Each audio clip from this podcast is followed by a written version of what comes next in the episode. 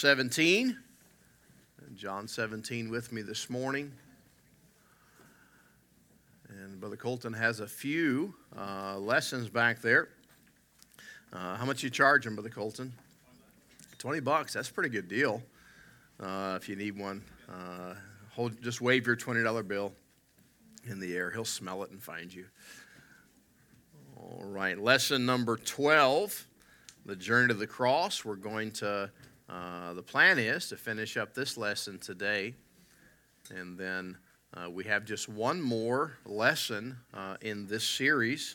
Uh, we're probably going to not start that until January 1st, and that'll be lesson 13. It'll be the last lesson in this series of the Journeys of Faith.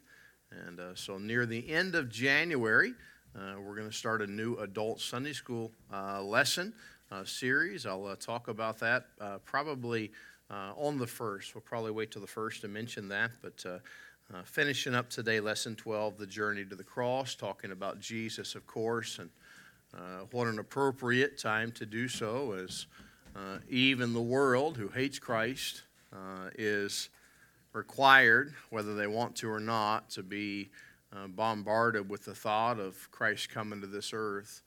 And the reason he came, of course, was to go to the cross. And uh, we'll look together at John 17. Uh, we won't read the whole passage. We've been looking at it now for a while, but we'll read the first little bit. It says in verse 1 These words spake Jesus and lifted up his eyes to heaven and said, Father, the hour is come. Glorify thy Son, that thy Son also may glorify thee, as thou hast given him power over all flesh, that he should give eternal life to as many as thou hast given him. And this is life eternal that they might know thee, the only true God, and Jesus Christ, whom thou hast sent. I have glorified thee on the earth, I have finished the work which thou gavest me to do. And now, O Father, glorify thou me with thine own self, with the glory which I had with thee before the world was. I have manifested thy name unto the men which thou gavest me out of the world. Thine they were, and thou gavest them me, and they have kept thy word. Now they have known that all things whatsoever thou hast given me are of thee, for I have given unto them the words which thou gavest me. And they've received them, and have known surely that I came out from thee. And they have believed that thou didst send me. And I love this, verse 9. I pray for them. I pray not for the world, but for them which thou hast given me, for they are thine and all mine are thine, and thine are mine, and I am glorified in them. And now I am no more in the world, but these are in the world. And I come to thee, Holy Father, keep through thine own name those whom thou hast given me, that they may be one as we are. Let's pray together. Lord, as we look at Jesus' journey to the cross this morning, Lord, as we see the culmination of this truth today, Lord, I pray that you would focus our minds and hearts. Lord, as we as a culture look to this week as Christmas season, Lord, as we look forward to celebrating you coming, Lord, may we not forget in the midst of the festivities, in the midst of all of that, that Lord, the reason you came was to go to the cross. Lord, I pray this morning as we examine that thought, that walk of faith, Lord, that you would remind us of what you've done. Lord, that we would glory in you and what you've done for us. And Lord, that we would share that wonderful story with the lost world, those around us. Lord, would you work, uh, do your will in our hearts? God, help me to teach you right your truth this morning. Lord, we ask for your help. We ask you to meet with us, help us, change us. In your precious name we pray. Amen. We spent a couple of weeks on the last Sunday. Brother Will was speaking, so we've been about uh, four weeks ago or three weeks ago. We started looking at this thought of the journey to the cross of Christ and I want you to take your notes, and I want us to catch up just a little bit, and I want to get to spend some time this morning at this last thought that we're going to look at. But number one, as I gave you a few weeks ago, this journey to the cross was a planned journey. How many of you remember the days of MapQuest? How many are that old? Uh, remember, you used to you were going to go on a trip and you'd go on MapQuest. How many of you would print off the directions, turn by turn directions, keep them within your vehicle? I used to do that. Uh, my wife and I were traveling across the U.S. I'd, I'd print off turn by turn directions. And I would also, as I printed off turn by turn directions, I would make plans. I would make plans for where I was going to eat, Brother Mike. If we were driving 10 or 12 hours, I had to make sure that I knew where I was going to eat. And we tried to plan our stops if we're on the road a long way for Cracker Barrel. And Cracker Barrel was a comfortable place to go and sit down and unplug for a little bit on a long trip, and the food was good. So we would, we would plan our trip accordingly. We would make a purposeful trip. Can I tell you that Jesus did not accidentally end up at the cross? It was not happenstance that our Lord would go to Calvary. Rather, it was a planned journey. The crucifixion and all the surrounding events that go along with the crucifixion, they were preordained by God before time. In John 17, we see an acknowledgement here that the hour had come. Jesus acknowledges to the Father, Lord, it's, it's time. That planned journey, letter A in your notes, was a personal journey. It was a personal journey. John 17, verse 1, uh, we see here uh, these uh, these words spake Jesus and lifted up his eyes to heaven and said, Father, the hour is come. Glorify thy Son, that thy Son also may glorify thee, as thou hast given him power over all flesh, that he should give eternal life to as many as thou hast given him. And it goes on in verse 4, it says, I have glorified thee on the earth. Notice this phrase, this is vital in this text. I have finished the work which thou gavest me to do. This was a personal journey planned between the Father and the Son. Jesus said here as he prayed, I did what you sent me to do. I, I followed the plan. The journey was planned before God, before God ever said, Let there be light. Before God formed man from the dust of the ground and breathed into his nostrils the breath of life, before time as we know it even started, God had preordained and planned. The Bible says that the lamb slain before the foundation of the world. That plan was set. It was a personal plan. By the way, when God created the heavens and the earth, God said, Let us make man in our. God the Father communicating with the Son before time even began. It was a personal journey, it was a planned personal journey, a personal plan here between the Father and the Son. And we see that. We spent some time talking about that already. Uh, John 1 1 in the beginning was the Word. The Word was with God. The Word was God. The same was in the beginning with God. Uh, let us not forget as we celebrate the incarnation of Christ, uh, as we take time to do so this week, let us not forget Jesus Christ was not born 2,000 years ago.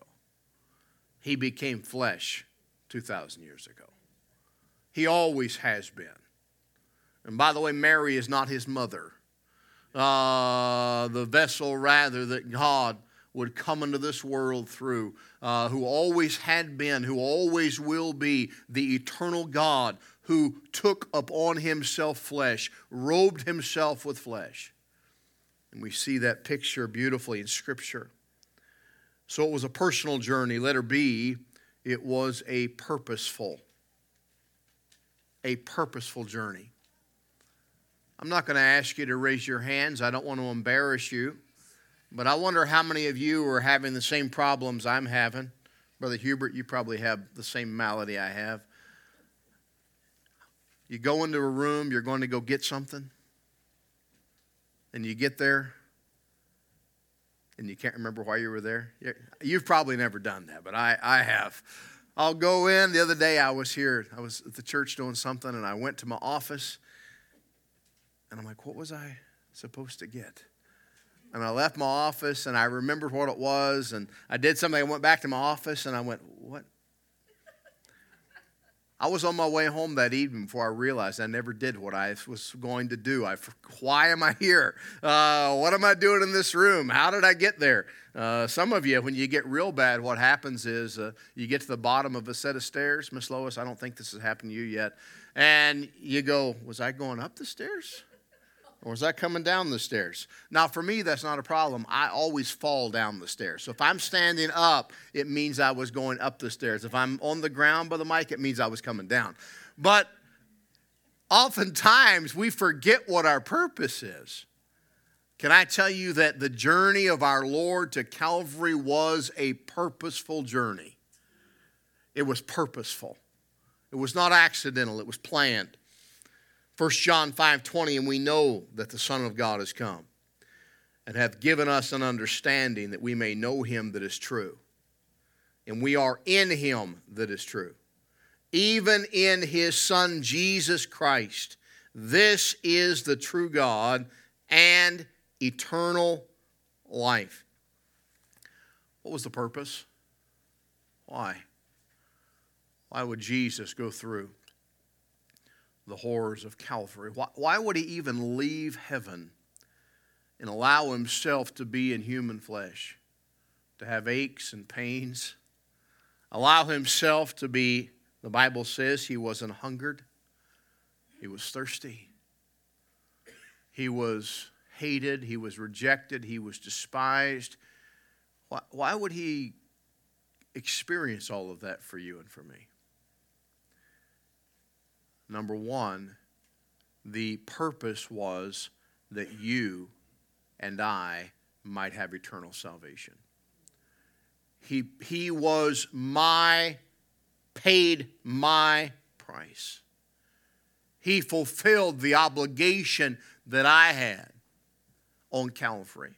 But the second reason Jesus would go, the second purpose not just to pay my price and your price, but the second reason was that he, by going to the cross, might glorify the Father. We so often forget that.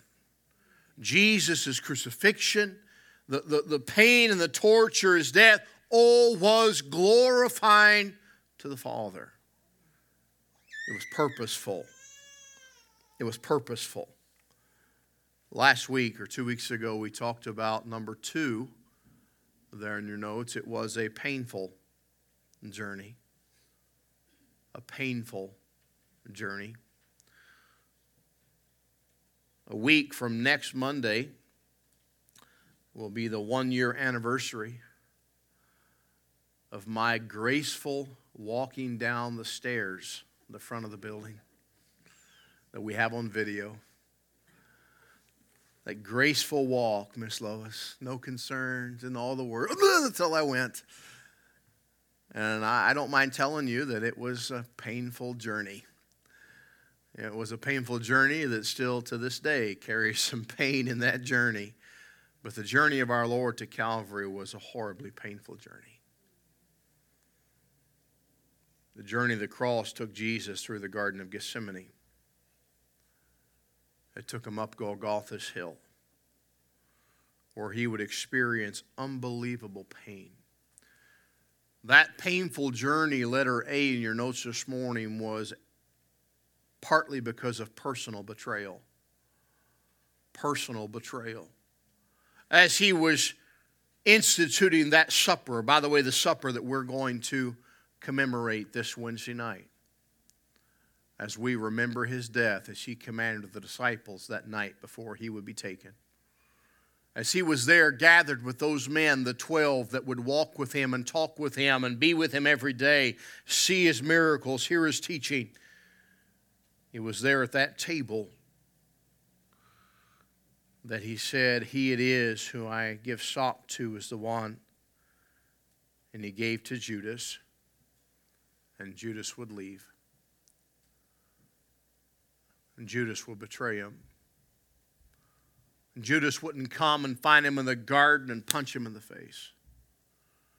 Rather, the Bible tells us he told the soldiers, The one whom I kiss, that's the one.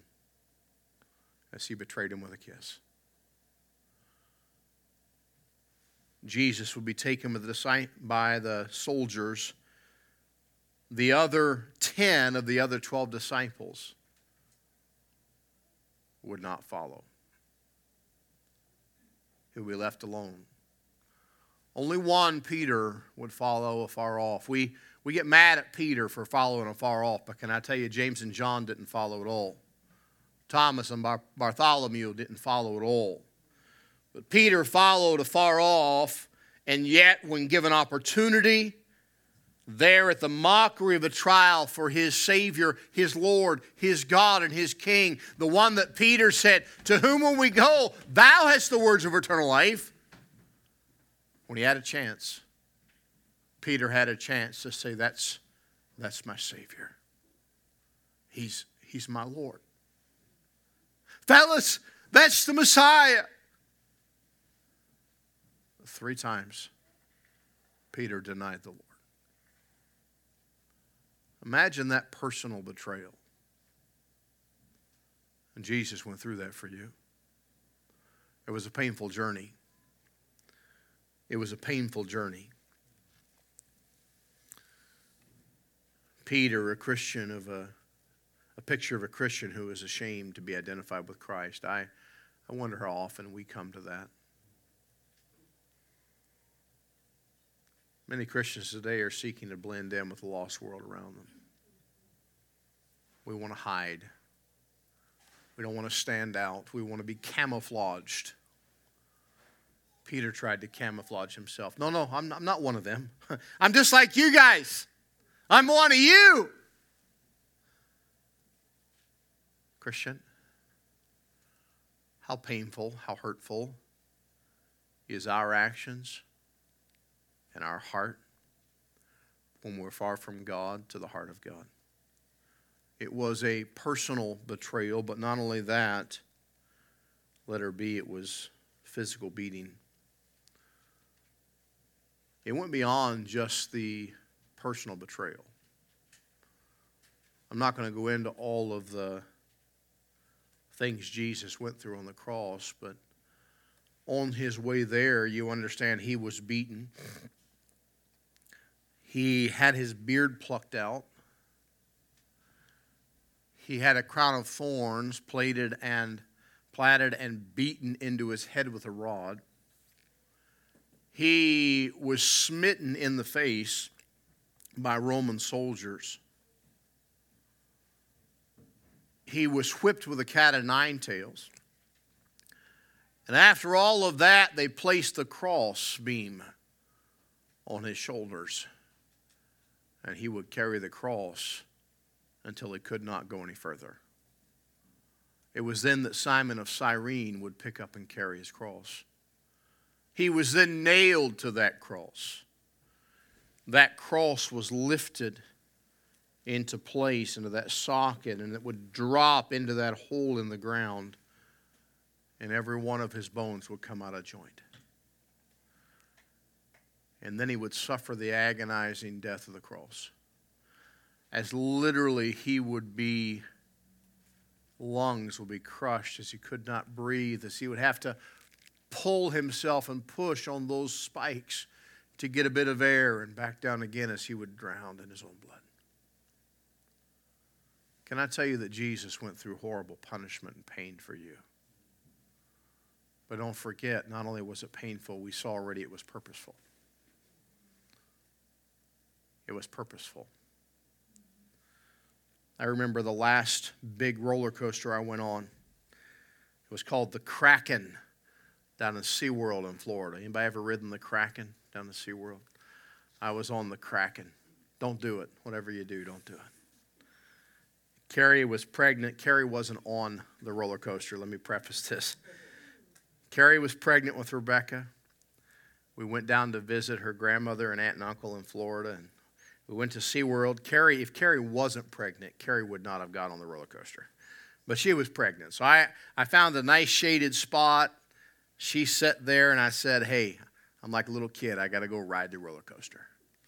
So I got in line. I was excited. I hadn't ridden a roller coaster in years. I was 20, 25, I think, at the time, 25 years old. Man, I was, I was ready to ride me a roller coaster. I got on that roller coaster, and can I tell you, about one second after I got on it, Brother Mike, I wanted off of it. I closed my eyes. That's the worst thing you can do on a roller coaster. I closed my eyes. I began to pray, Oh God, even so come, Lord Jesus. Like, get me off of this thing. I'm telling you, scared me to death. And to add insult to injury, not only was a 25 year old young guy scared of the roller coaster, I had like this 70 year old woman beside of me who was loving life and enjoying it. She went back and got in line again to ride it again. God's honest truth. But while I was on that, you know what my thought were? Lord, if you get me off of this thing, please, I won't get back on it. I promise. Like, get me off of this thing. I wanted off of it. I had I known what I was going to experience, I would not have waited in line to ride that stupid thing. They mocked Jesus and said, Hey, if you're really God, come down. Did Jesus enjoy the cross? No. But it glorified the Father. It was purposeful for you and for me. He suffered. The Bible tells us in John 18 38, Pilate said to him, What is truth? When he had said this, he went out again to the Jews and said unto them, I find no fault in him at all. All of this pain, all of this torture, and yet the, the leader of the day said, I find no fault.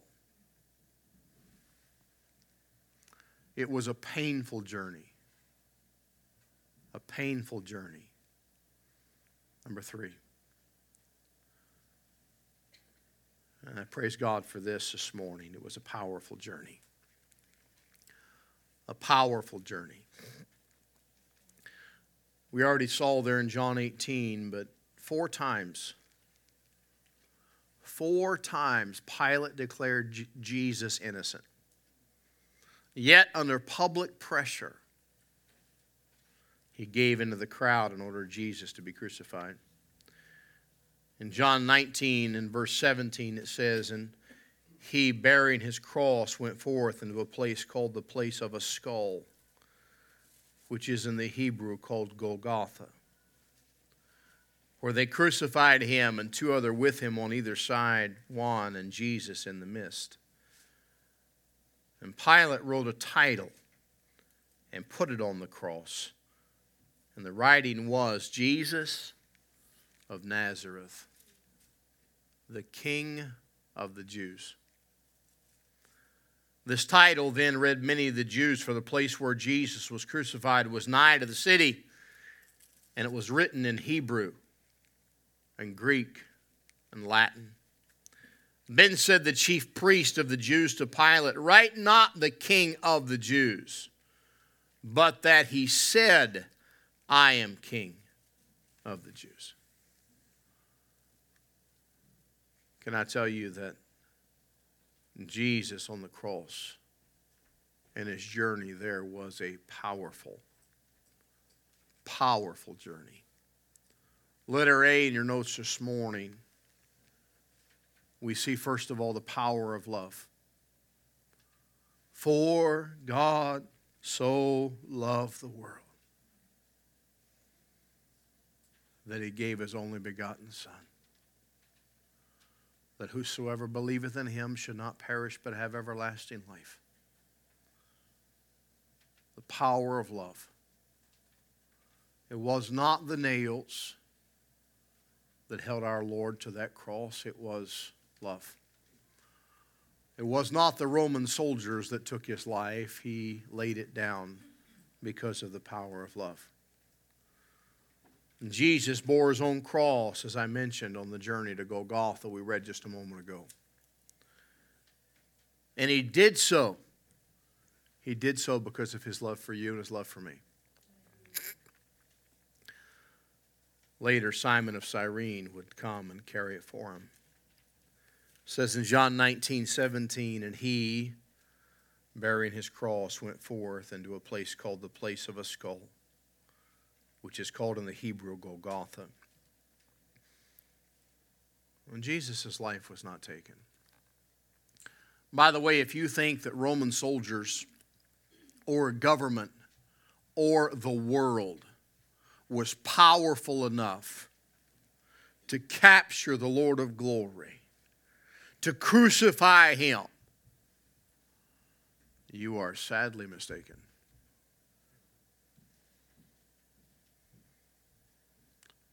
He was not captured, he was not overpowered, he was not murdered, as we often think. Rather, he gave his life because of the power of love.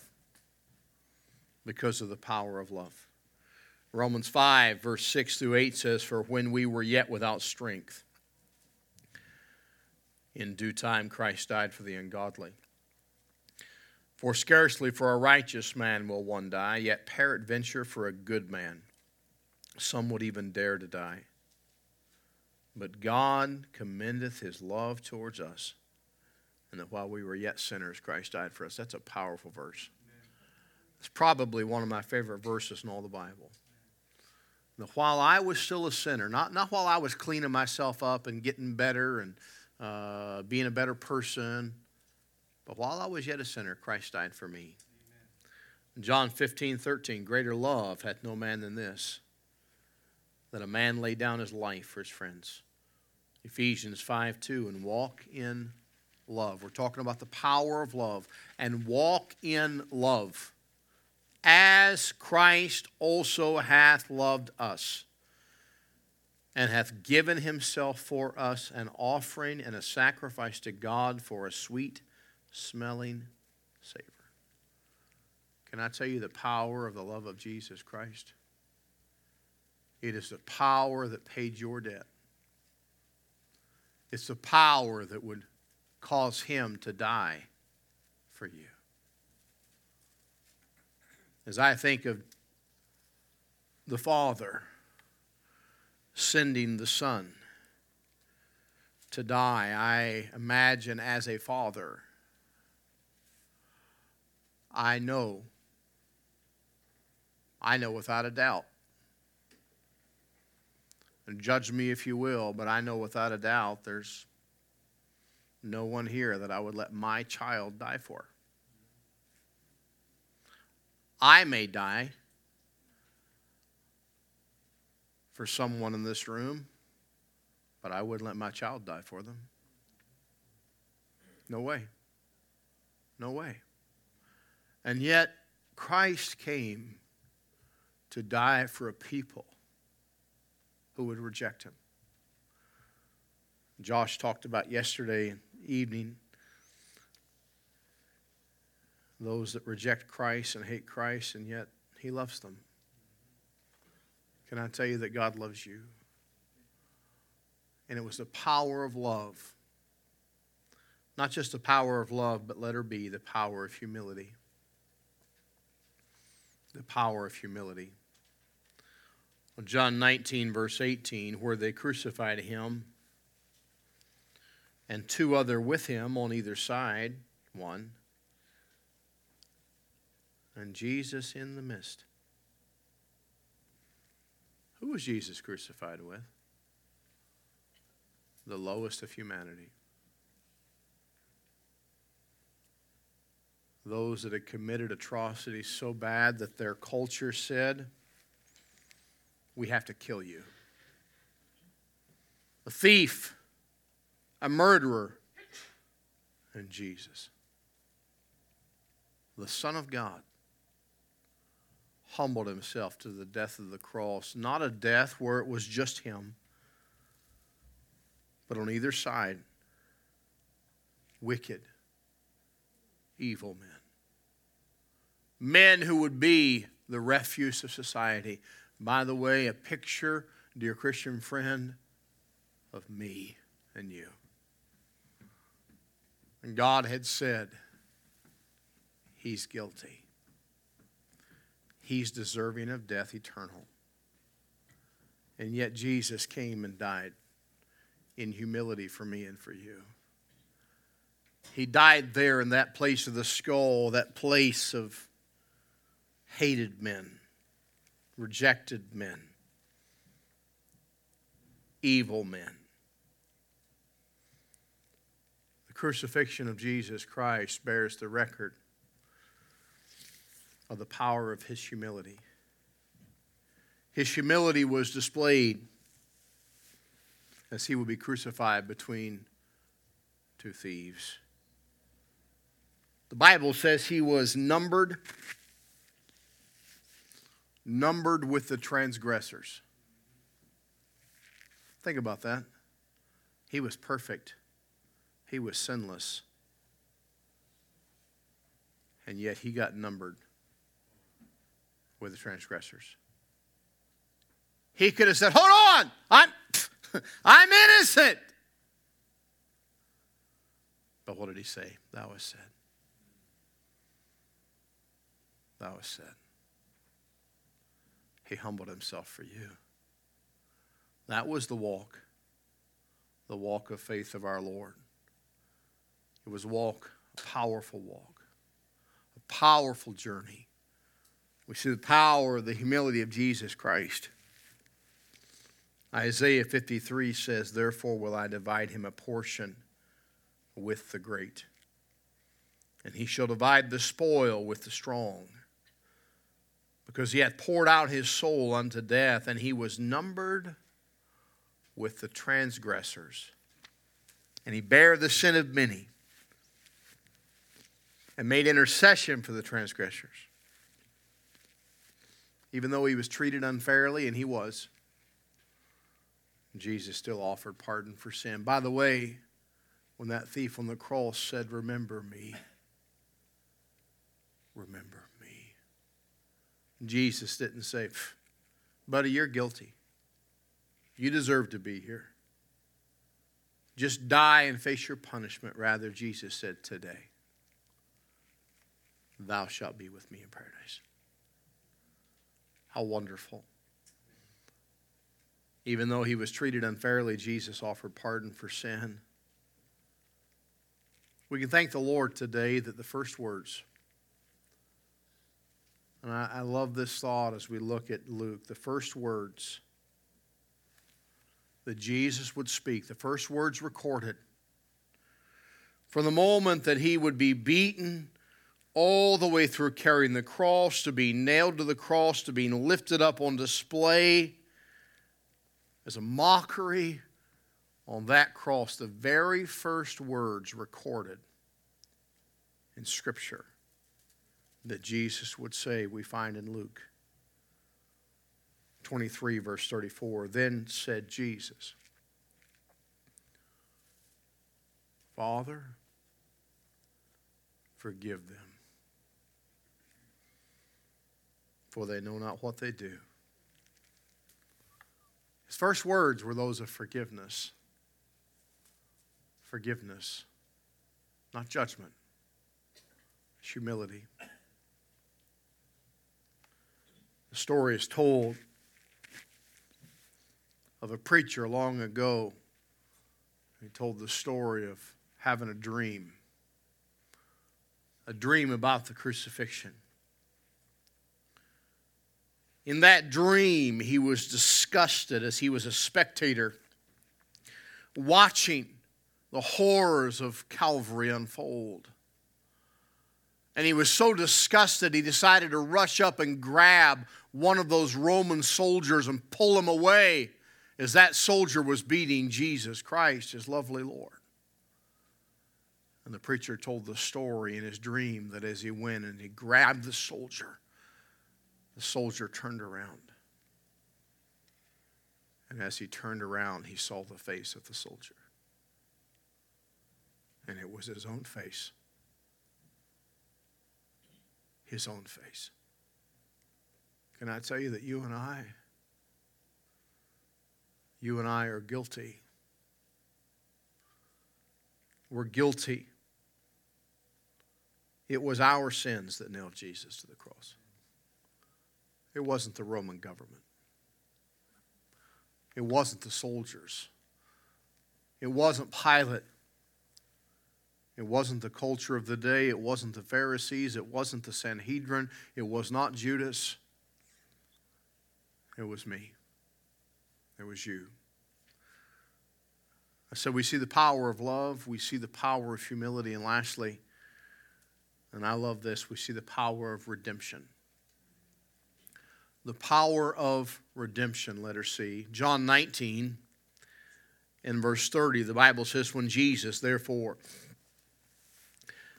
had received the vinegar, he said, It is finished. And he bowed his head and gave up the ghost. Why would he say that? It's finished. It's finished. The death of Jesus on the cross meant that the payment for our sin had been made. It was complete. It was finished. The wages of our sin is death. And Jesus said, It's finished. I've now paid the price. I've paid the price. How many of you have ever, probably most of you, ever bought a car and had financing on that vehicle? How many of you remember your last payment? Isn't that a wonderful thing? The last vehicle that I financed was a 1998 GMC Yukon a vehicle that my family and I drove to Canada when we came 17 and a half years ago. We came to Canada in July. In January of that year, in 2005, I paid off that vehicle. Coming up on 18 years ago, I remember writing that check and put in the envelope. And I called ahead. What's the payoff? The exact payoff for the whole loan. It was finished. You know, in February of, 20, of 2005, I didn't make a payment, Brother Mike. I, I still had payment tickets to pay. I had the receipts to send. I paid it off early, but I didn't make a payment. Why? It was finished. It was done. Christ said on the cross, It's finished. That is the power of redemption. That's the power of redemption. He paid for your debt, He paid for my debt. He paid for my sins when He died on the cross. I want to share an illustration with you this morning. A preacher by the name of D.M. Stearns was preaching in Philadelphia years ago. At the close of a service, after Mr. Stearns was done preaching, a stranger from the crowd came up to Mr. Stearns and he said, I don't like, I don't like the way you spoke about the cross.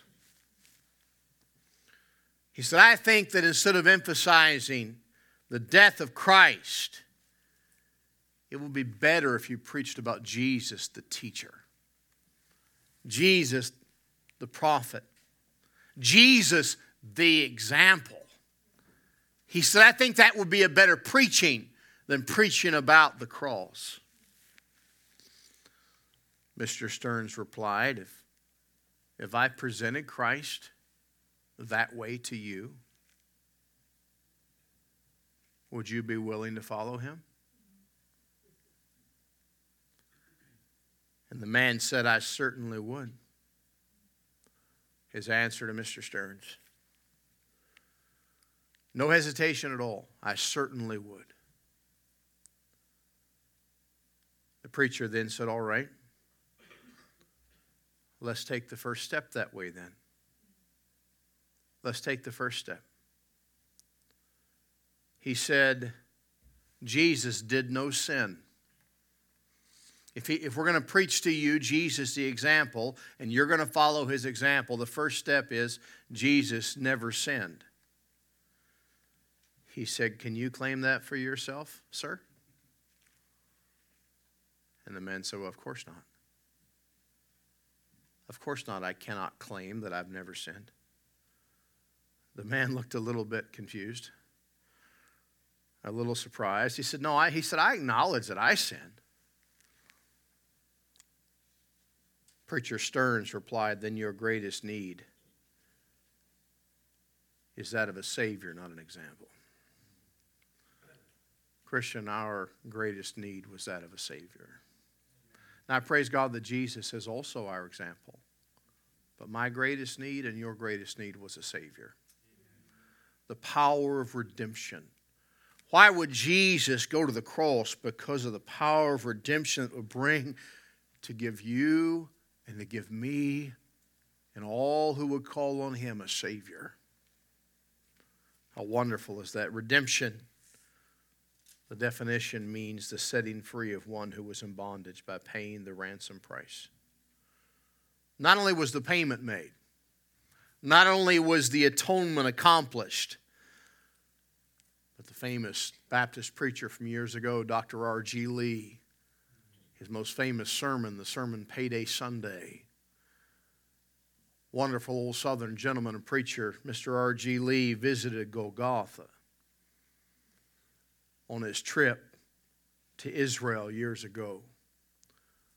While Dr. Lee was there, he said to the tour guide, I want to I want to leave the group. I want to climb up the hill. He said, I want to go up there to the top of Golgotha.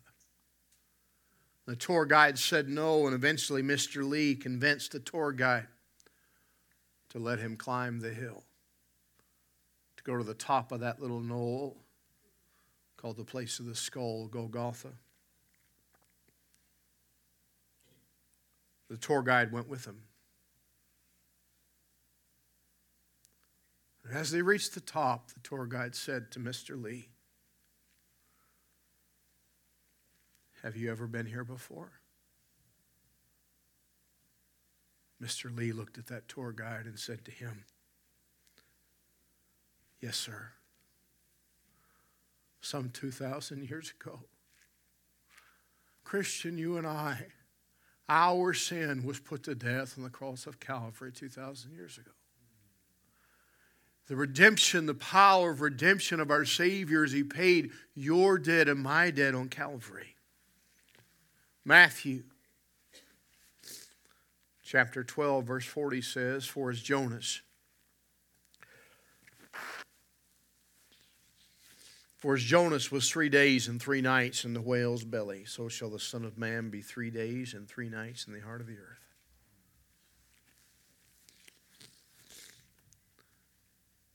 I'm going to read a poem to you.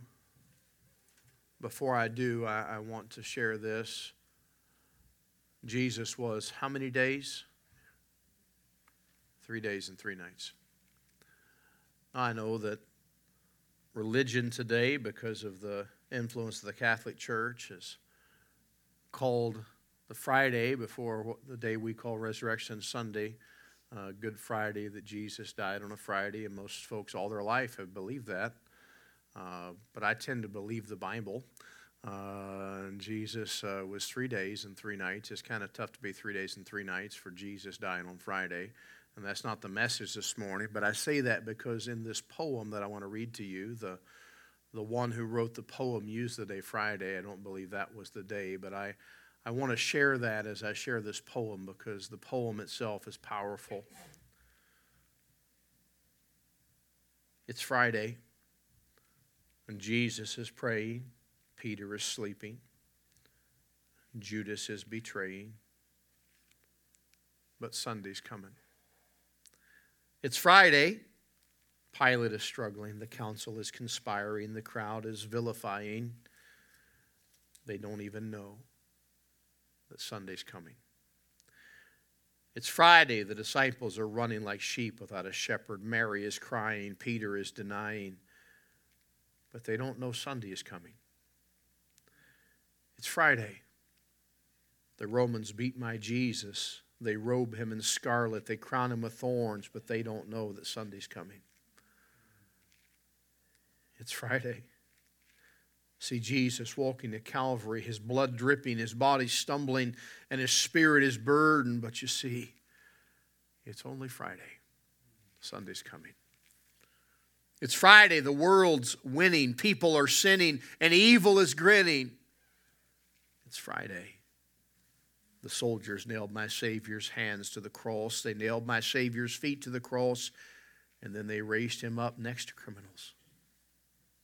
It's Friday. But let me tell you something Sunday's coming. It's Friday. The disciples are questioning what has happened to their king. The Pharisees are celebrating that their scheming has been achieved. But they don't know it's only Friday. Sunday's coming. It's Friday. He's hanging on the cross, feeling forsaken by his father, left alone and dying. Can nobody save him? Oh, but it's Friday. Sunday's coming. It's Friday, earth trembles, the sky grows dark. My king yields his spirit. It's Friday. Hope is lost, and death has won. Sin has conquered, and Satan is laughing. It's Friday, Jesus is buried. A soldier stands guard a rock is rolled into place. But it's Friday. It's only Friday. And Sunday is a coming. Can I tell you that our Lord was crucified? And it was the power of redemption that was brought forth that day as Jesus cried out, As is finished. And yes, they placed him in a tomb. Yes, before that, Roman soldiers would go by and pierce his side and thrust into his heart as water and blood would come out. They would take his body dead and wrap it and place it in a borrowed tomb. Three days and three nights. Darkness in every heart sadness across the land. But Sunday did come. That Sunday morning, there was an empty tomb. There was a risen Savior that proved that he was who he says he was. And the power of redemption was made available for all. Our journey of faith is a lifelong journey. Not a journey to faith, but a journey in faith. God knows exactly where you are. He knows exactly where your journey is taking you. Your purpose and my purpose is the same as our Savior's it is to glorify the Father. And we can do that because of the power of redemption. Romans 1, verse 16. For I am not ashamed of the gospel of Christ. For it is the power of God and a salvation to everyone that believeth, to the Jew first, and also to the Greek. Let's pray together. Lord, I thank you for your journey to Calvary. I thank you for the power, the power of love, the power of humility. And Lord, I thank you so much for the power of redemption. Lord, how wonderful that my sins can be forgiven, that I can have a relationship with you, that I can have a home in heaven, not based upon my goodness, not based upon my service, not based upon anything I've done, simply based on the shed blood of Jesus Christ and my receiving and believing. Lord, I pray you bless us this morning. Lord, as we go through this week and Christmas season, may we keep looking to that empty tomb. May we keep looking to that bloody cross as we remember why you came. Thank you, Lord. Thank you, thank you, thank you. Bless us this morning, Lord. Be with us in our service to come. In your precious name we pray. Amen.